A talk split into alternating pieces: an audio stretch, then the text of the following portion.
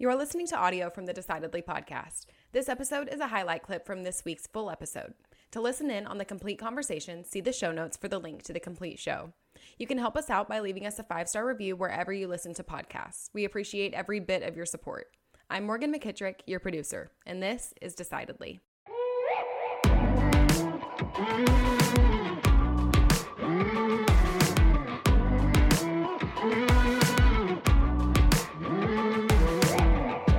I asked the question, what does money smell like to you? Uh, Shawn, how about you? I, am just curious. What does money smell like to you? That's a that's a really good question. Uh, to me, it smells clean, which which mm-hmm. sounds like you know that's probably the opposite of true. Um, but it just does. It it smells fresh and clean to me. You know, there's that inky smell, but that's what goes through my head for for no logical reason. But that's this is maybe the opposite of of the way I'm supposed to be answering this question. But one time we were walking through a barn. Uh, my grandma and I and my sisters were walking through a barn full of horses, and it smelled like a barn full of horses. Yeah, meaning it, it smelled like horse manure. and my grandma, she grew up in a on a farm in East Texas. She goes, "Whoa, smells like money," and that has always stuck with well, me. She's not wrong about that. yeah, and yeah. So that's what I thought of when you asked the question. Oh, that's funny. Well, another Texas story. I grew up in West Texas, and I used to ask this question to my students at Texas Tech, and I can't tell you how many times I got the answer cattle, cattle yeah. and cotton. Why? Because that's what they grew. That is that is West Texas is well, ranching, that's, right? That's what turned into money. Yeah, yeah, that's what turned into. For me, money stinks. I'm just the opposite of you, Shawn. It yeah. is a dirty, nasty stuff. But I think that became from my very early, like working at a bank in my eh, very early on. It just stunk. It was nasty. I remember a woman one time in the middle of a West Texas summer coming in when it was really hot and sweaty and give me enough information. She reached down in the middle of her bra and pulled out a uh. lot of cash and set it on the counter. That had stuck with me. And that oh, was man. not money I wanted to touch. It stuck pretty bad, right? So I think that those are really interesting questions. This is nothing that you would think, oh, why would you ask that question? But it starts conversations, right? About how you started to formulate that idea. Shawn, I really like your discussion about the spouse that grew up with money. And now she needed to be more aware of it, but wasn't. That totally makes sense because there was always more money, it sounds like, where she grew yeah. up. There was yeah. always a way to get more money. And so changing these mindsets is not a one time conversation. It's a long term, it's a slow moving ship, kind of on the helm of a ship. It moves very slowly by a very small helm. Same thing here is the very small decisions we make can move that trajectory um, forward. So you asked for some more stories. Another story I have um, is I remember a client specifically that was in a very difficult situation. There were two government workers uh, with security clearances. They were about to lose their job, and quite honestly, they were heading towards bankruptcy. And I remember talking to him and uh, discussing some of the implications of that. And all of a sudden, it came out as I asked more questions that both sets of parents on both sides had declared bankruptcy multiple times. In fact, one wow. set of parents had declared bankruptcy so many times they had to left the country and went to work, mm. live in a third world country. And that was the moment it hit me. This has become a generational expectation. That's what you do when you get into a hard spot. And that had been passed down for at least two generations. And we had quite frank discussion of that's what's going to happen with your children. And that's what they're saying. Um, so yeah, I, I, that sounds super negative and so like, oh, we're passing down all these money histories and biases because we could talk all day about the negative side, but think about all of the small things. I remember um, a couple who were savers. And, and, the Great Depression, my grandmother grew up in the Great Depression as well. I remember going to her house and she cut off the edges of the moldy cheese and kept eating it, right? Like there are so many yeah. stories that come out of that Great Depression of just you make do with what you've bought and you keep on going. And I think those are stories of resilience as well. But taken to extreme on either ends, it's out of balance. And that's what we're trying to do is bring in the balance of yes, it's great to say it's also okay to spend too. And so having these conversations and understanding why someone may be more of a saver than they need to be and why yeah. someone else may be more of a spender than they need to be starts to start the conversation and the discussion around like seeing their own behavior. And that's where behavior change begins, is when that communication starts. Yeah. You know, I used to think that the behavior would change in someone when I would show them the numbers, you know, and, and uh, okay, you're you're 65. you are going to run out of. You're fine. yeah, yeah. You're gonna, you should change your behavior. Uh, no, but we, what I what I found was that the behaviors and as a result of somebody's money story, those decisions they would make as a result of their money story, would get them to a point of arrival where they had enough financial wherewithal to to retire. And so their spending had always been well below their means. They had always lived a very modest life. And this this story is repeated time and time again. And so what I used to think when I started doing this work is I'll show them the numbers and they will start flying first class. They'll not buy a Chevy, they'll buy a Cadillac. They'll travel, no. you know, rather than, you know, to the next town over, they'll travel international. They'll do all these things because I've shown them that they have the money. And you know, you're laughing, Mary. I can see you laughing. It because you know that that is so naive. They weren't going to change. Their money story mm-hmm. decisions tr- transfer through their whole life, and they were just going the habits that worked well for them, and they got good results from those decisions. They weren't about to change that decision making structure or framework just because I showed them a spreadsheet. Yeah, spreadsheets don't change behavior. Maybe that's no. the big underline from this. It's spreadsheets don't change behavior. I remember being in the bank in Midland, Texas. Midland is a, a wealth, a, it's a, a boom town. Yeah. So yes. uh, high more, income, more high millionaires not. per capita than anywhere else in the country. Yeah. Yeah. Welcome to Midland, Texas. I worked at a, a large bank there, and I remember vividly watching people walk in, right? And you would see the what I don't know what the right terminology is, but the ones who showed their wealth, right? The would yeah, show, yeah. or and I'm going to put wealthy quotes right here because those were the ones that also came to my window. Was like, I gave me their credit card and said I need another cash advance for the weekend. I mean, they were overspent. There was nothing left in the bank account.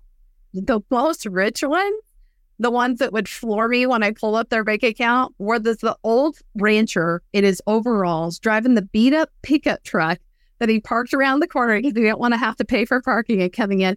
And he had more money than all the rest of them combined. That was to me the moment that I was like, oh, that's what the idea. One of my favorite books of all times is The Millionaire Next Door by oh, Thomas Stanley. Great and it's book. fantastic because he talks about it. It's big hat, no cattle. And that's what we knew in Texas. You were a big hat, you were a big show off of that, but had nothing to show for it. And those that had it didn't want it. It was very much uh, close to their best. And so, so how do you how do you find that once people have expressed this money story you're talking about this this mm-hmm. sort of history that they're able to most effectively utilize that that in that expressed information maybe that was buried until you asked the question use that information to make better decisions yeah, one of the my favorite things to do with clients is uh, walk them through what I call a spending plan project. I do this with both my my students, who most are master's degree uh, level, and financial planners themselves, and I literally have them track their spending. So they come up with what they think they're spending at the first of the month on one side. Then for a month they track it um, to the penny every uh, week. And at the end of the month, they reconcile that and they see. And the reason that I love that so much is it starts to show you on paper. So, Shawn, it sounds like you're a numbers guy and like to use numbers. For those that are like the numbers, you're able to see not not as the planner. It's like putting your numbers in an app. It's just going to spit out information, and information is everywhere, right? But for me, if I start doing that myself and tracking it, I start to see my own behavior changes. And I have done this with hundreds of students, um, many of who are in the financial profession, and say, this was a life changing experience for me because oh. it's not me writing back and saying, hey, you should not have spent on that Gucci purse or you should have bought this or you should have, should have, should have, right? It's them seeing it in real life, being able to say, oh, that's what Shawn meant when he handed me these numbers and said I'm running out of money. That's what he meant. And this is where that leak is. And they make that determination themselves to make those behavior changes. And The how most long do you have powerful people de- do that for? Um, the best is three months. If you can do it up to three months, uh, if I can get someone to do it for one month and just get them in the habit, but things come in three. Three months is, Is ideal. it so? So what are they doing? Are they getting to the end of the month and looking backwards? Are they writing everything down for the week? Are they tracking it every day? Yeah. How often are they tracking it? The way that I like to run it is they start at the beginning of the month and they just write everything down, but they think they're going to spend on this. And it changes month to month. Your December looks different than your July, et cetera. And so they'll write it down at the beginning of the month. And then every week, at least once a week, they're sitting down and putting pen to paper, right? And it can be Oh, done so in a spreadsheet, it be done yeah, at least weekly check in. At least. That makes and so then much at the end of the month, I actually have them reflect back. So we don't even look at the numbers too much. I mean, the numbers are the numbers. It's their reflection. Uh, for my students, I actually have them write a whole paper on this of what did you, what surprised you? What didn't surprise you? What did you expect? And where where do you think those uh, changes would come from? That to me is asking those questions is more important than what's actually on the paper and what those numbers mean, because then that starts to tell you where the client's willing to change the behavior or the spouse or whatever else. I actually have couples do this. Um, I remember one student came in and said, if you want me to get divorced, you'll have me do this. And I said, I'm not looking for divorce, but I am looking for a conversation. And so it really is painful for some. And it's some of the first times they've ever had a discussion about money with their spouse. It's when they sit Yeah. down to do a project. I mean, like in my experience, I'm I'm talking with generally speaking wealthy clients, and generally speaking people who care about money. If they're not both of those things, then I usually don't meet them. right? Right? Yeah. And and and still, when I ask people how much they're spending, I've never had anyone be right on their first guess. Ever, Yeah. ever, ever. No. I've never said how much you spending, and somebody goes, ah, twenty three thousand a month, and then we look at Yep. it and they're right. Most Yep. of the time, when I ask, they can't even begin to have an answer. They they don't Uh-huh. even they don't even have they can't even guess. And I and I'll say, well, to the nearest thousand. You're Um, right. Maybe maybe to the nearest five thousand. The number's so Right. big that to the nearest thousand. Right. Just give me a ballpark number. and Yeah. I will push them to basically, oh my gosh, Mary, please just say any number so I can move on. And they Right. won't say a number. Yeah. And they'll start counting in their head. They'll start, well, I'll have to look. And they start real granular. yeah, And and it's been that's thirty-seven dollars on lunch yesterday. Yeah, so if I do that six times a week, that's going to be. But and I tell them, I'm like, look, at where this means that we need to figure out what the number, right? And I'm not so concerned right now with what the number is. I'm more concerned that you know what the number is. Um, Bingo. you know, and the same thing's true in business. It's like if I say, "Oh, what was your revenue last quarter?" Uh, I don't know. Um, okay, We're in well, trouble. first, before we figure out if it needs to go up, down, or sideways, you got to know what it is. Yeah. you Yeah. know, you need to know what your quarterly priorities are. You need to know what your KPIs are. You need to know the numbers in your business. Well, you need to know the numbers in your your family as well. And knowing it's the first step. So I imagine that makes all the sense to me that you're saying by tracking it, a function of tracking it alone is, uh, you know, you see positive benefits.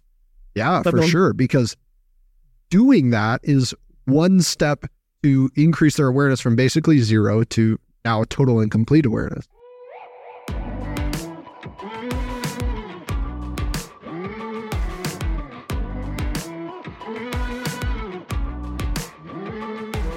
Thanks for making the great decision to listen in to this week's episode highlight. If you want more of what you just heard, see the show notes for the full episode. As always, for the latest decision making tips, find us on decidedlypodcast.com or on Instagram at decidedlypodcast. And be sure to sign up for our weekly newsletter from the link in the show notes. Don't forget to leave us a five star review as well. We read all of your comments, so if you learned some decision making tips today, let us know. Until next time, this is Decidedly.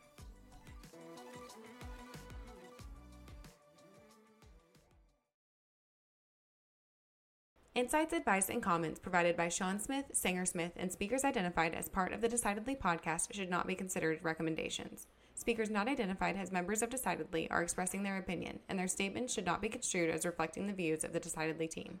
This podcast is produced solely for informational purposes, not personalized advice.